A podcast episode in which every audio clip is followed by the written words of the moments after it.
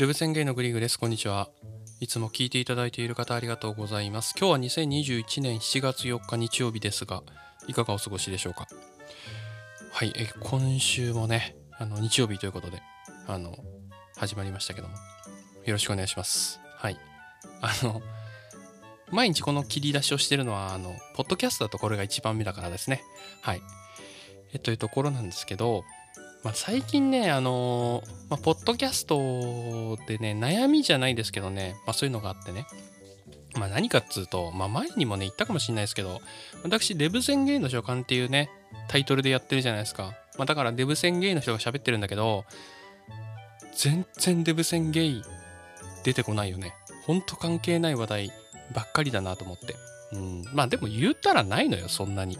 そんなそそんなさ最初にさあの自分の性癖だけ言ってさあと全然関係ないこと大体話してるじゃないですか。うん。まあだけどさすがにねさすがに喋ってなさすぎだなと思うので、まあ、今日はデブ宣言に関する話をしようかなと思います。うん。だらだらとね。うん、今日はあの何を話すか決めてないけどデブ宣言といってもねまあいろいろなタイプがあるじゃないですか。私は未消線っていうジャンルなんですよ。細かく言うとね要は3桁が欲しいタイプなんですよね。うん。まあもっとあわよくばね今日はもっとあわよくばの話をさせていただこうかなと思うんですけどもっとあわよくばあわよくば110キロぐらい欲しいんですよ。自分と同じ身長だったらね私175ぐらいあるので、まあ、175だったら、うんまあ、110キロぐらいかな。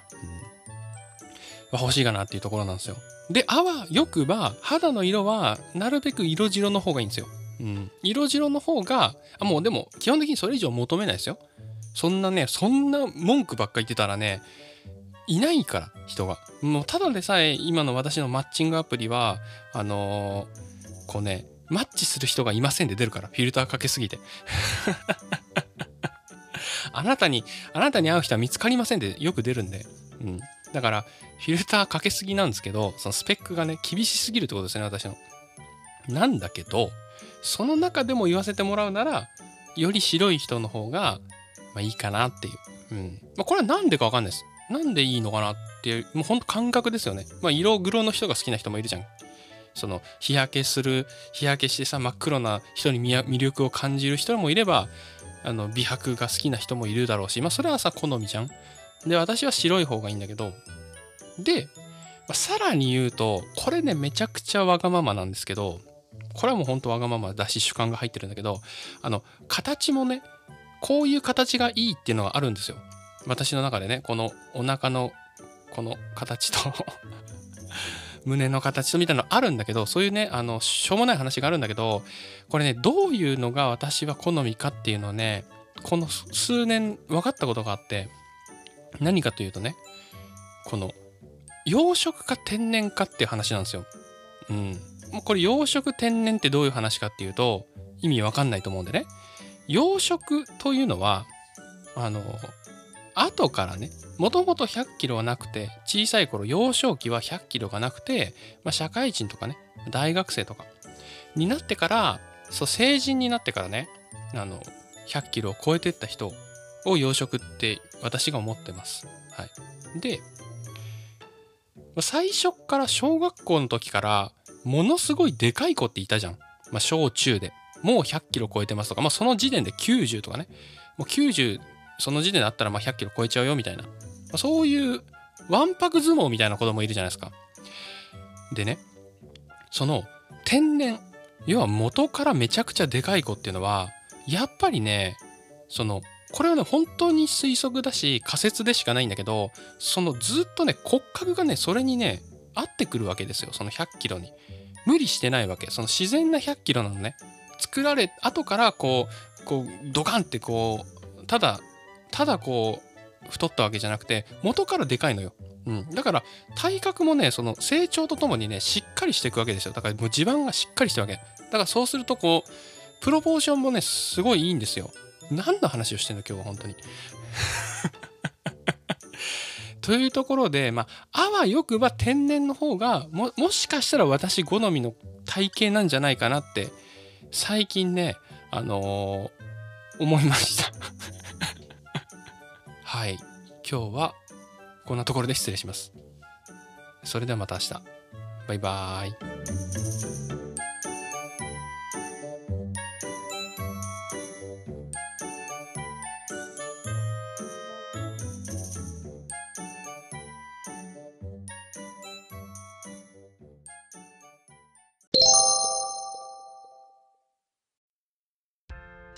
デブ宣言のグリグです。こんにちは。いつも聞いていただいている方ありがとうございます。今日は2021年の7月5日、月曜日ですがいかがお過ごしでしょうか？あのー、今日朝からね、まあ、花粉なのかわかんないですけど、喉がガラガラするので、聞きづらいかもしれませんが、すいません。えー、今日のテーマなんですけどね、うんと、まあ、最近はね、本当に同居人と喧嘩することがね、少なくなってきたんですよ。うん。あの私、まあ、10年ぐらい一緒にいる同居人がいるんですけど、まああの、割とね、まあ、この収録でもね、喧嘩するたびにこう発表させていただいたりはしたんですけど、まあ、最近はね、本当に平和な日々が続いております。うん、今日はね、まあ、今までのね、その経験してきた、まあ、喧嘩のね、要因というかね、何がトリガーになっているのかっていうね、話をね、させていただければいいかなと思います。はい。3つございますので。1つ目ですね。まずはね、この自分の方がやってる大会です。どういうことかっていうと、あの、例えばね、トイレットペーパー、一緒にまあ生活してるので、トイレットペーパーを自分だけ変えているような気がするって思った時から切り口になるんですけどね。うん。まあ、例えば自分がそう思った。相手がそう思った。いろんなパターンがあると思うんですけど。うん。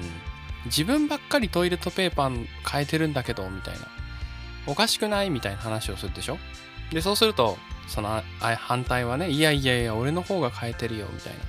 で、そっから、そこからね、これがね、大事なんですけど、そっから恐ろしいことが始まるんですよ。あの過去のね、過去の自分の手柄の発表会になるわけですよ。自分はここも掃除したし、私は風呂の掃除をしたなのにトイレ掃除やってくれないのか。などなど。もう過去の話をしたらね、もう、もうね、終わりなんですよ。もうね、絶対無理。もうひ、もう、だって、だってさ、過去の話だからさ、それ思い出すだけさ、どんどん出てくるわけじゃん。私の方がやってる。私の方がやってる。そして、週末を迎えるわけですね。はい。これが、あの一つ目の喧嘩の原因です。これはかなりあるパターンですね。うん。本当にこの自分の方がこんな頑張ってるのに相手はやってくれないっていうのをねもうねこの意味ないって分かってるんですけどその喧嘩を追っ始めるというかねまあ追っ始めようとも思ってないですけどちょっとテンション高まってる時はそういう状況にね陥りがちですよね。どうしてもね。うんまあもうだからそれで結構ね、大きなね、もう最初はただのトイレットペーパー買える買えない問題だったのにね、ものすごい大きなことに発展する場合があるんですよね。うん、はい。ということで一つ目でした。はい。二つ目ですけども、あの、二つ目はですね、まあちょっとあるあるではないかもしれないんですけど、あ私、あの、お話タイム、寝る、同居人とね、あの、寝る前にね、お話タイムとかがあって、まあ、たまにね、ちょっかいをかけたりすることがあるんですよ。まあもういい年なんですけどね、33歳なんですけどね。うん。あ、の、イメージしていただくと分かりやすいのは、小学校の時に、こうなんかこうちょっかいを掛け合う男の子っていたじゃないですか。うん。ね。ななんかよくわかんないけど、なんかこう、意味もなくこうちょっかいをかけ合う男の子がいるとして。うん。で、その時に、たまたま振りかざした肘が顔面に直撃するシーンって見たことありません？たまたまそのじゃれ合ってる中であの意図してないんですけどクリティカルヒットかましちゃう時があるんですよ。ズゴーンみたいな、まあ、どっちが悪いってわけじゃないですよ。そのもうお互いにさ動いてる状態でさたまたま顔がバーンバチコンって当たる時あるじゃないですか。そんであのテンションめちゃくちゃ下がるってやつ。うん。まあそれがねたまに起こる時があります。うん。本当ね、これはね、いい年越えてしょうもない話なんですけどね。これでね、私、あの、同居人のメガネを折ったことがあって、はい。これさ、もう、まあ、私がね、お金払ったんだけど、なんか納得できないんだよね、これは。いやそれは割ったのは私なんだけどねうんなんとなくモヤモヤすんのよ、うん、なんかこうやりに行ったわけじゃないから。やりに行ってさバーンじゃなくてさこうなんかこうじゃれ合っててドガンだからさ。でたまたまなんかねたまたま肘があのメガネにクリティカルヒットしてあメガネ折れちゃったんだけどね、うん。まあ、そういうのがありました。これはねあんまりね気をつける必要はない。そもそも大人なのであの気をつければいいだけの話でございました。これは2つ目ね。で3つ目なんですけど、まあ、これはねもうねあの喧嘩不可避です。この私のパターンだと喧嘩になることほぼほぼ確なんですけど、えー、同居人から仕事相談を受けた場合です。うん。もうこれ今までも本当に喧嘩になっちゃってますね。うん。要はね、これはもう分かってるんですけど、同居人はその相談をしたいわけじゃなくて、共感が欲しいんですよ。うん。こんなこと言われちゃってさ、なんか上司にこんなこと言われちゃってみたいな。え、だったらそんな文句言えばいいじゃん。ではなくて、そういう答えではなくて、いや、大変だよね。という共感が欲しいのは、私も分かっているのに、なんか間違えちゃうんですね、毎回。正解があるのに正解を踏めないんですよ、なかなか。なんかね、仕事の話をされると、真面目に仕事の話というかね、をしちゃう癖みたいなのがあるみたいで、ふとねそのもし今ね例えば今言われたらねちゃんとね共感できると思うんですけどふとした瞬間に仕事の相談をされた時はなんかガチで話しちゃうんですよね。うん、どなんかどんな嫌なことをされたのっていう。その本当に例えばねそのパワハラ的な発言だったらなんかコンプライアンスに相談すべきだしみたいな話をしたらだダメなんですよ。そういうことじゃないから。でも私そういうふうに言っちゃう時あってうん。コンプラ委員会とかじゃないの？そういう話じゃなくてただなんかモヤモヤした悩みを共感してほしいだけなのにあのそんな具体的なアクションをね求めてないのにもなんかその具体的アクションを提示しちゃう癖があるんですよ。私がね。うんだからねあのそれでよく揉めます。うんなんかもういいとか言って。なんかもうもういいですって。あもう相談しないって。あのこれはね本当は私がね悪いなって思ってるんですけどそのとっさに言われるとねやっぱ、ね、ダメなんですよね。うん。あと5秒後に言うよ。共感してね。とか言ってなんか言ってくれればいいんですけどね。なんか頭の上にさ54321とか出てくれれば私も構える構えることができるんですけどね。うん、どうしてもねあの本当にこのお仕事の悩みが来たらもうほぼ今のところほぼ確で喧嘩になってますね。多かれ少なかれ。はい。というところで今日はあの同居人との喧嘩のきっかけを考察してみました。はい。それでは、今日もお元気にお過ごしください。それではまた明日。バイバーイ。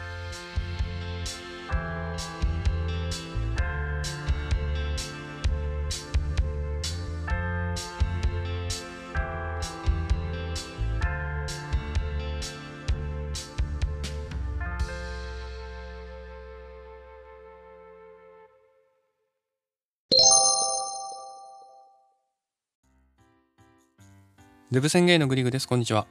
いつも聞いていただいている方ありがとうございます。今日は2021年の7月6日火曜日ですが、いかがお過ごしでしょうか？まあ、人間ね、誰しもね、気分が落ち込むなんてことはあると思うんですよ。うん、まあね、原因があったり、原因がなかったり、今日はなんかやる気が出ないな、みたいな。別になんか特に理由もないんだけど、元気が出ないな、なんてことはあるかなと思います。今日はそんなところでね今日そんなところで、まあ、私がね、そう落ち込んだ時にやってることをね、ご紹介しようかなと思います。別にお医者さんでもないのでね、根拠は何もありませんが、はい。簡単な順からじゃなくて、逆にね、簡単じゃなくて難易度が、敷居が高いものからご説明しようかなと思います。一つ目が、運動です。はい。運動ですよ。やっぱり、結局ね、運動最強なんですよ。うん。運動した方がいいって話なんですよね。まあ、健康にもいいだろうしね。うん、メンタルにもいいんですよ。なんか運動でめっちゃ疲れちゃえば、そのね、気分が落ち込んでるリソースがなくなるから。うん、そんな考えてる暇がない。コツとしてはもう、もう疲れ、もう、うぎ、うぎゃっていうぐらい。自分のマックス、マックスぐらい。本当に。うん全力、全力ですね。何の運動でもいいんですけど、あの、走る。まあ、例えば歩くとかじゃなくて走るとか、筋トレとかだったら、もうあの、ちょっと怪我はね、良くない。怪我するのは良くないですけど、ちょっと重めのね、負荷をかけた状態でやるというところですね。ちょっとブラックアウトしそうだなぐらいが、えー気分を落ち込むような押すんだったらいいかなと思います。はい。でね、おすすめなのが、その後ガッて運動したら、瞑想するのがいいと思います。うん。瞑想っつってもさ、いいのいいの、ぼーっと突っ立ってれば。うん。あの、ぼーっとする。ぼーっと。あの、運動さ、めちゃめちゃハードな運動するとさ、もう自然とそうなるから。基本的には。動かなければ。動かなければ基本瞑想になりますんで。うん。まあちょっと語弊があるだろうけどね。あの、私は、その瞑想の達人じゃないので、あの、わかんないですけど、まあそれっぽいことをやってればいいんですよ。とりあえずガーって動いて、ふってね、ふって休むっていう。あの、突然スッて休む。あの、サウナで言うとさ、めっちゃあったかいところ入ってさ、水風呂に入るみたいな感じ。うん、要は緩急が大事なんですよ。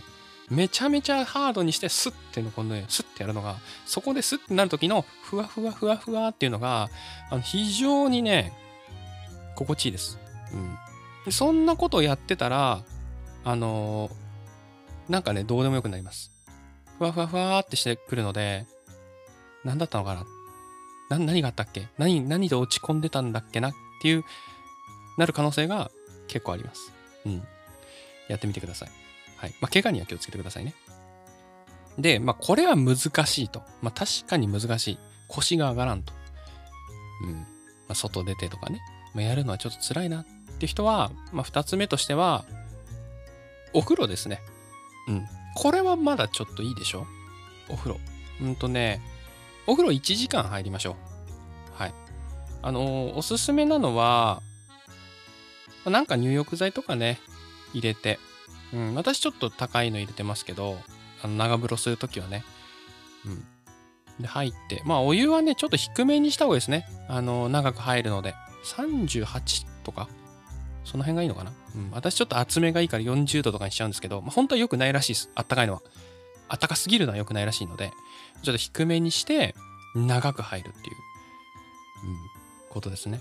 まあなんかさ、あのー、スマホが防水だったらさ、まあ、スマホいじりながらとかでもいいしさ、うん。まあ結局ぼーっとするっていうのが大事なんですよ。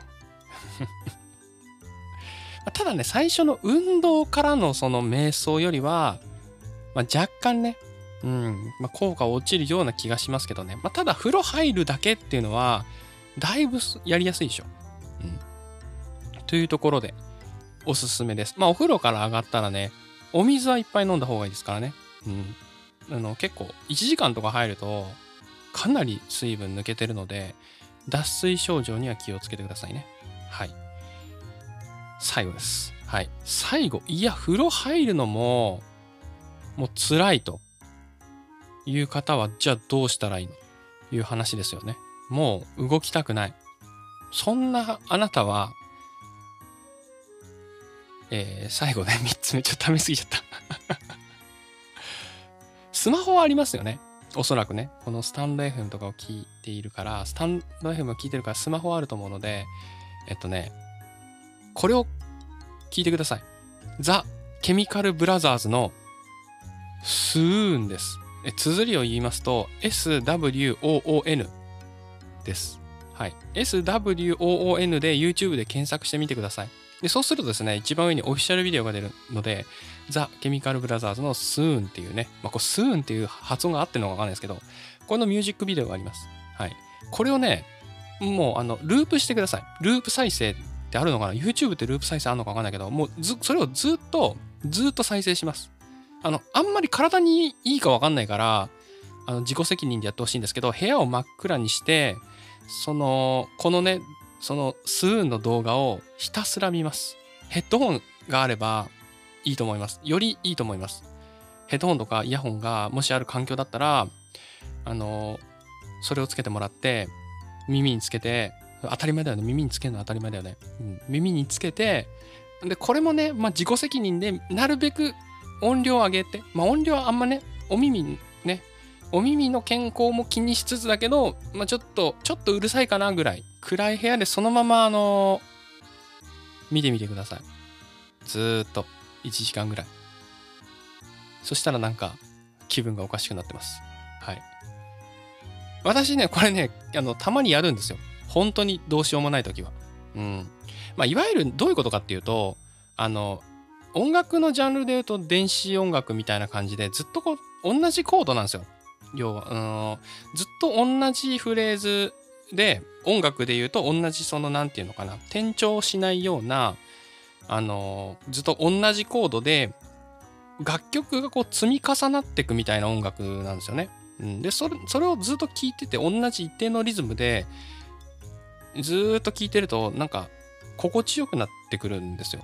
うん、J-POP とかってさすごいこう雰囲気がガラッと変わったりするけどそういうのとはね真逆でもうほんとずっと同じなの。ずっと同じリズムであの重なりが変わっていくだけなんですけど、うん、それをねもうひたすらずっと聞くっていうね、えー、行動に集中してるといつの間にか気分が晴れるかもしれません。保証はできないですけどね。はい。ということで今日は気分が落ち込んだらの話でした。それではまた明日バイバーイ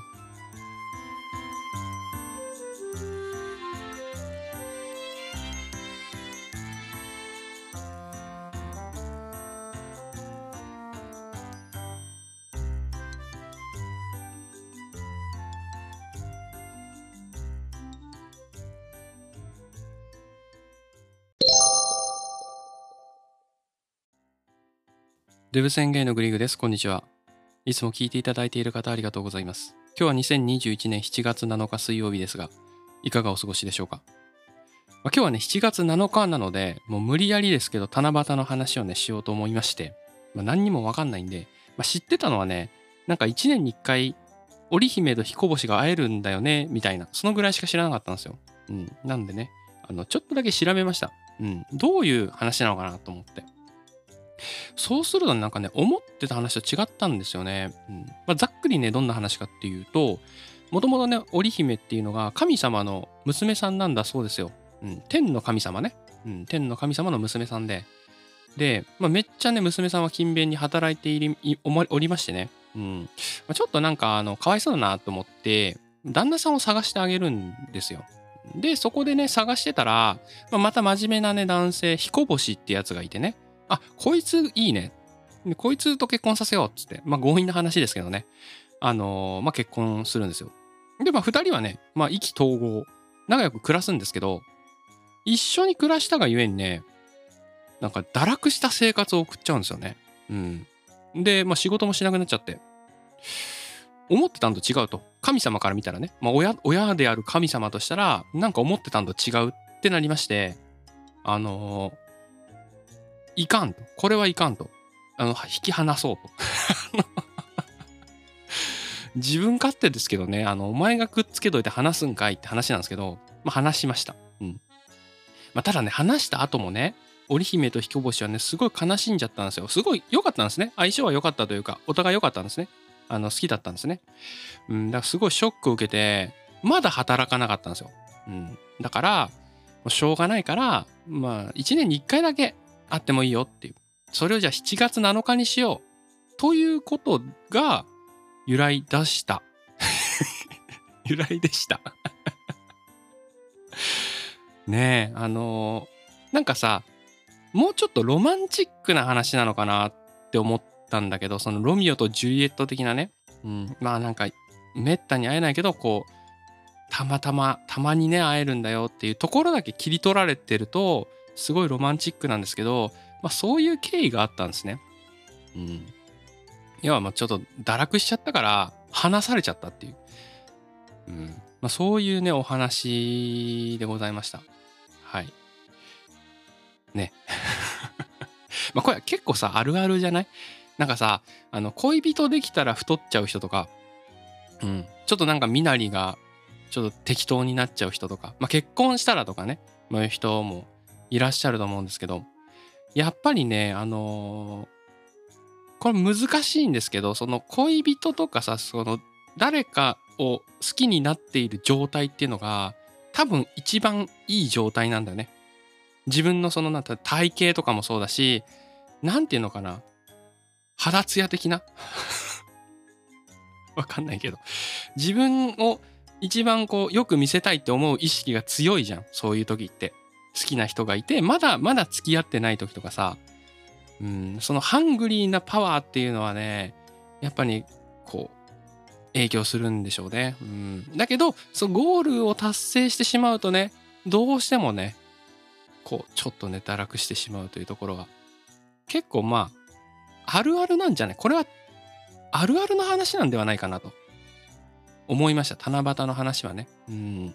はい。まあ、今日はだから7月7日なのでね、あの、織姫さんと彦星さんは、まあ、面会ができるという日だと思いますので、まあ、1年に1回だったらまあ、ねえ、相当、相当なハッスルされるんじゃないかなと思いますけど。はい。というところで 今日は失礼します。それではまた明日。バイバーイ。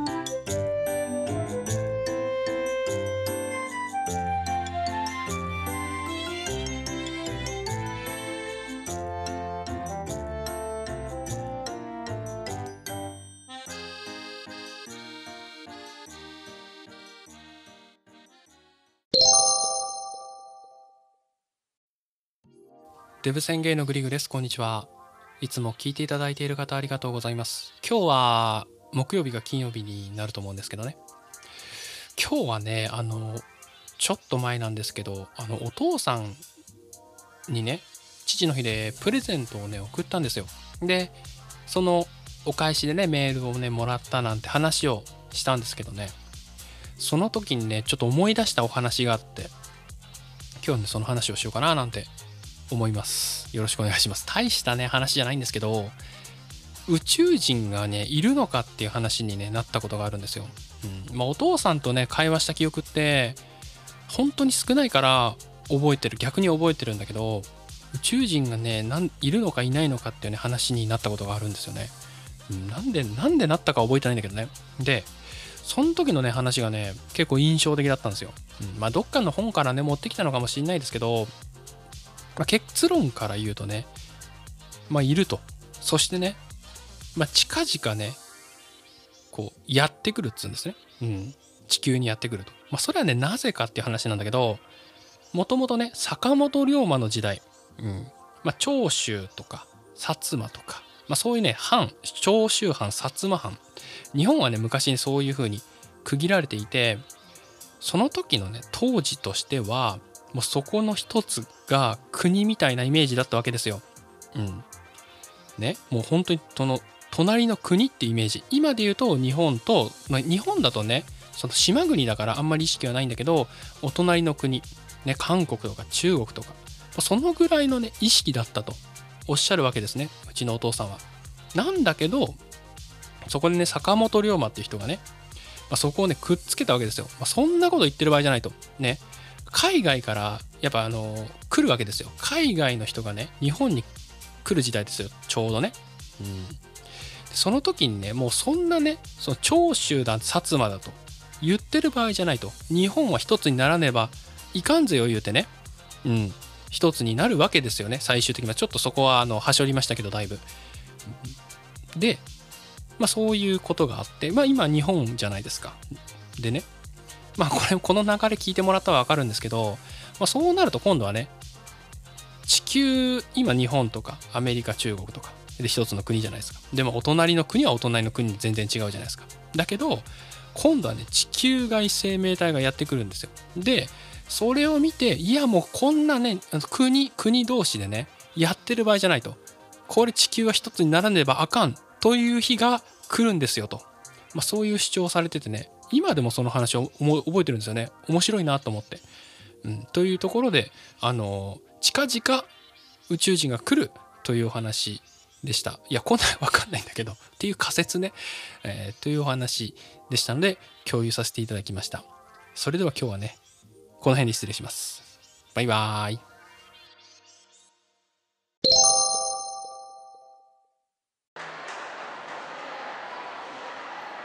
レブ宣言のグリーグです。こんにちは。いつも聞いていただいている方ありがとうございます。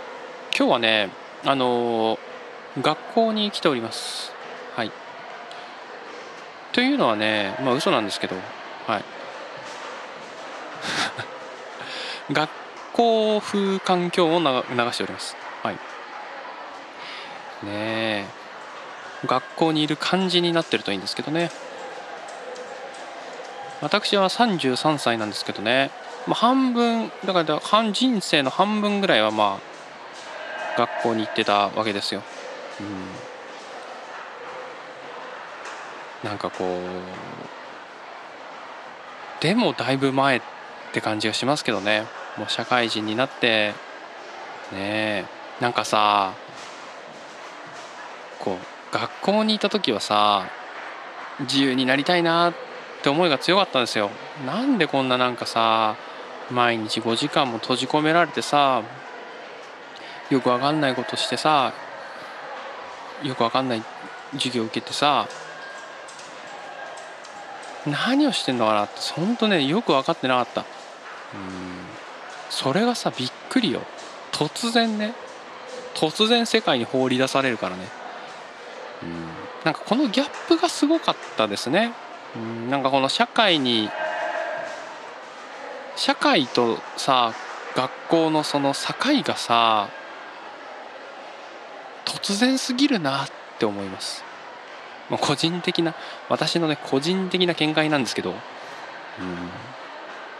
なんかもうちょっともうちょっと教えてほしかったっすね。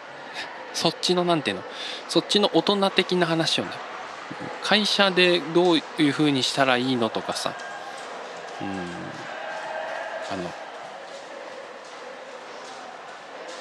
謎の授業はいらないから。謎の授業はありませんでした、うん、これいるのかな？みたいな、うん。まあ、漢字とかね確かに大事だとは思うんですけどそんなもう難しい漢字はもういらないと思うしね。とかもありますけど。ちょっとダラダラね話しちゃいましたけど、まあ、今日はね小学校の話をねしようかなと思います。小学校ね私ね転校したことがあるんですよ、うん、で転校した時はね本当にね緊張しますよ。その転校生側としてはね、うん、あのね逆の立場だったら分かると思うんですけど転校生が来るっつったらさうんなんかワクワクするでしょ？うん。転校生側からするとねもうめちゃめちゃ怖えのそれが。すごいエネルギーだから。その30何人だかのさもうそそすごいからさなんかワクワク度がすごい伝わってくるのよ。あのちっちゃい子ながらね。もうそれがすげえストレスで。うん。なんかさわざわざ前に立ってさこう言うじゃない、うん、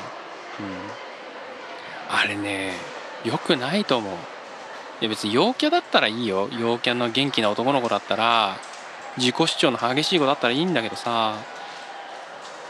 私みたいなねドインキャコミュ障にはね本当にね転校っていうのはね辛いもんでしたよ。うん。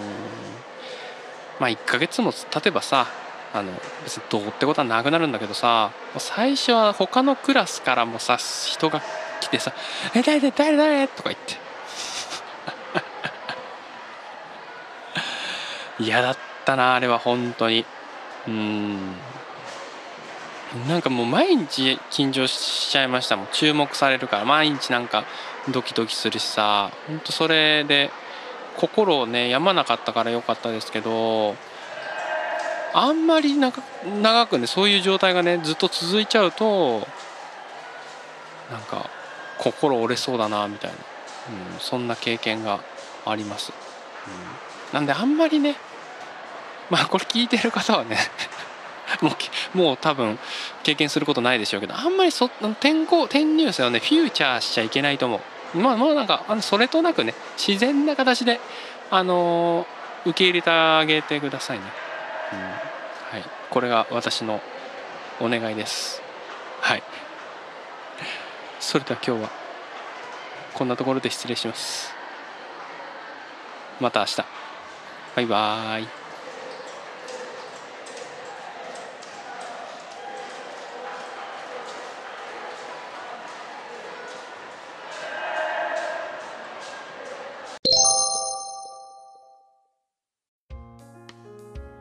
デブ宣言のグリグです。こんにちは。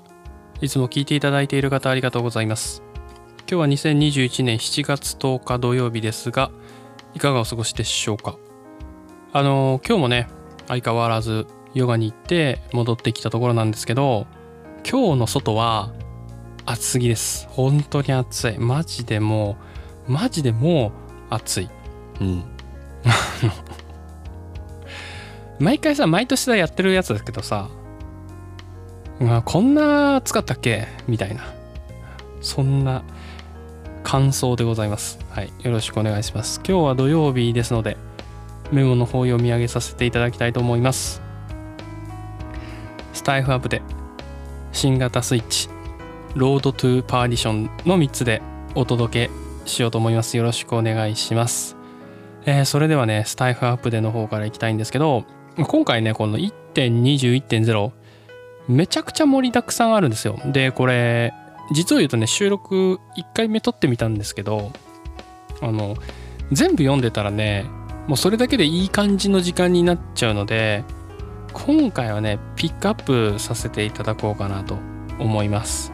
うん、1個ずつ読んで、1個ずつ感想言ってくとね、日が暮れますので、うん、今回はなんかこの、気合が入ってるのかね、あの、説明ページなんかも更新されたりしてね、うん、というところですけど。まあ一通りねそのザクッといくとスリープタイマーとかリピートとかその再生ですね。再生履歴とかそのポッドキャストプレイヤーとしてのね機能追加がされております、うん、要はそのリスナー向けというかリスナー向けというか聞く側のねカスタマイズがねかなりされていてようやくその一通りの機能というかね、うんまあ、連続再生もしっかりですけども揃っているのかなっていう印象でございます。あとはライブ関係のやつですね。ライブ中にこうレターを送るなんてねそういうシチュエーションを強化されているようでちょっと私そのシチュエーションよくわかんないんですけど正直。うん。ライブ中になんかレターを送るっていうコメントとそのレターとこうどうどう使い分けるのかなってところでねよくわかよくよく分かってないんですけど、まあ、そういう機能の強化がされておりました。はい、これがライブ関連ですね。まあ、そしてですね、まあ、なんとなんともあれですけどもアカウントがねついに削除できるようになりました。うん、今までできなかったんですよね。登録したらもう二度と削除できません。うん、だからスタイフをねやめる場合はでね放送を残したくないよって場合は1個ずつ消すか1個ずつ非公開にしていく。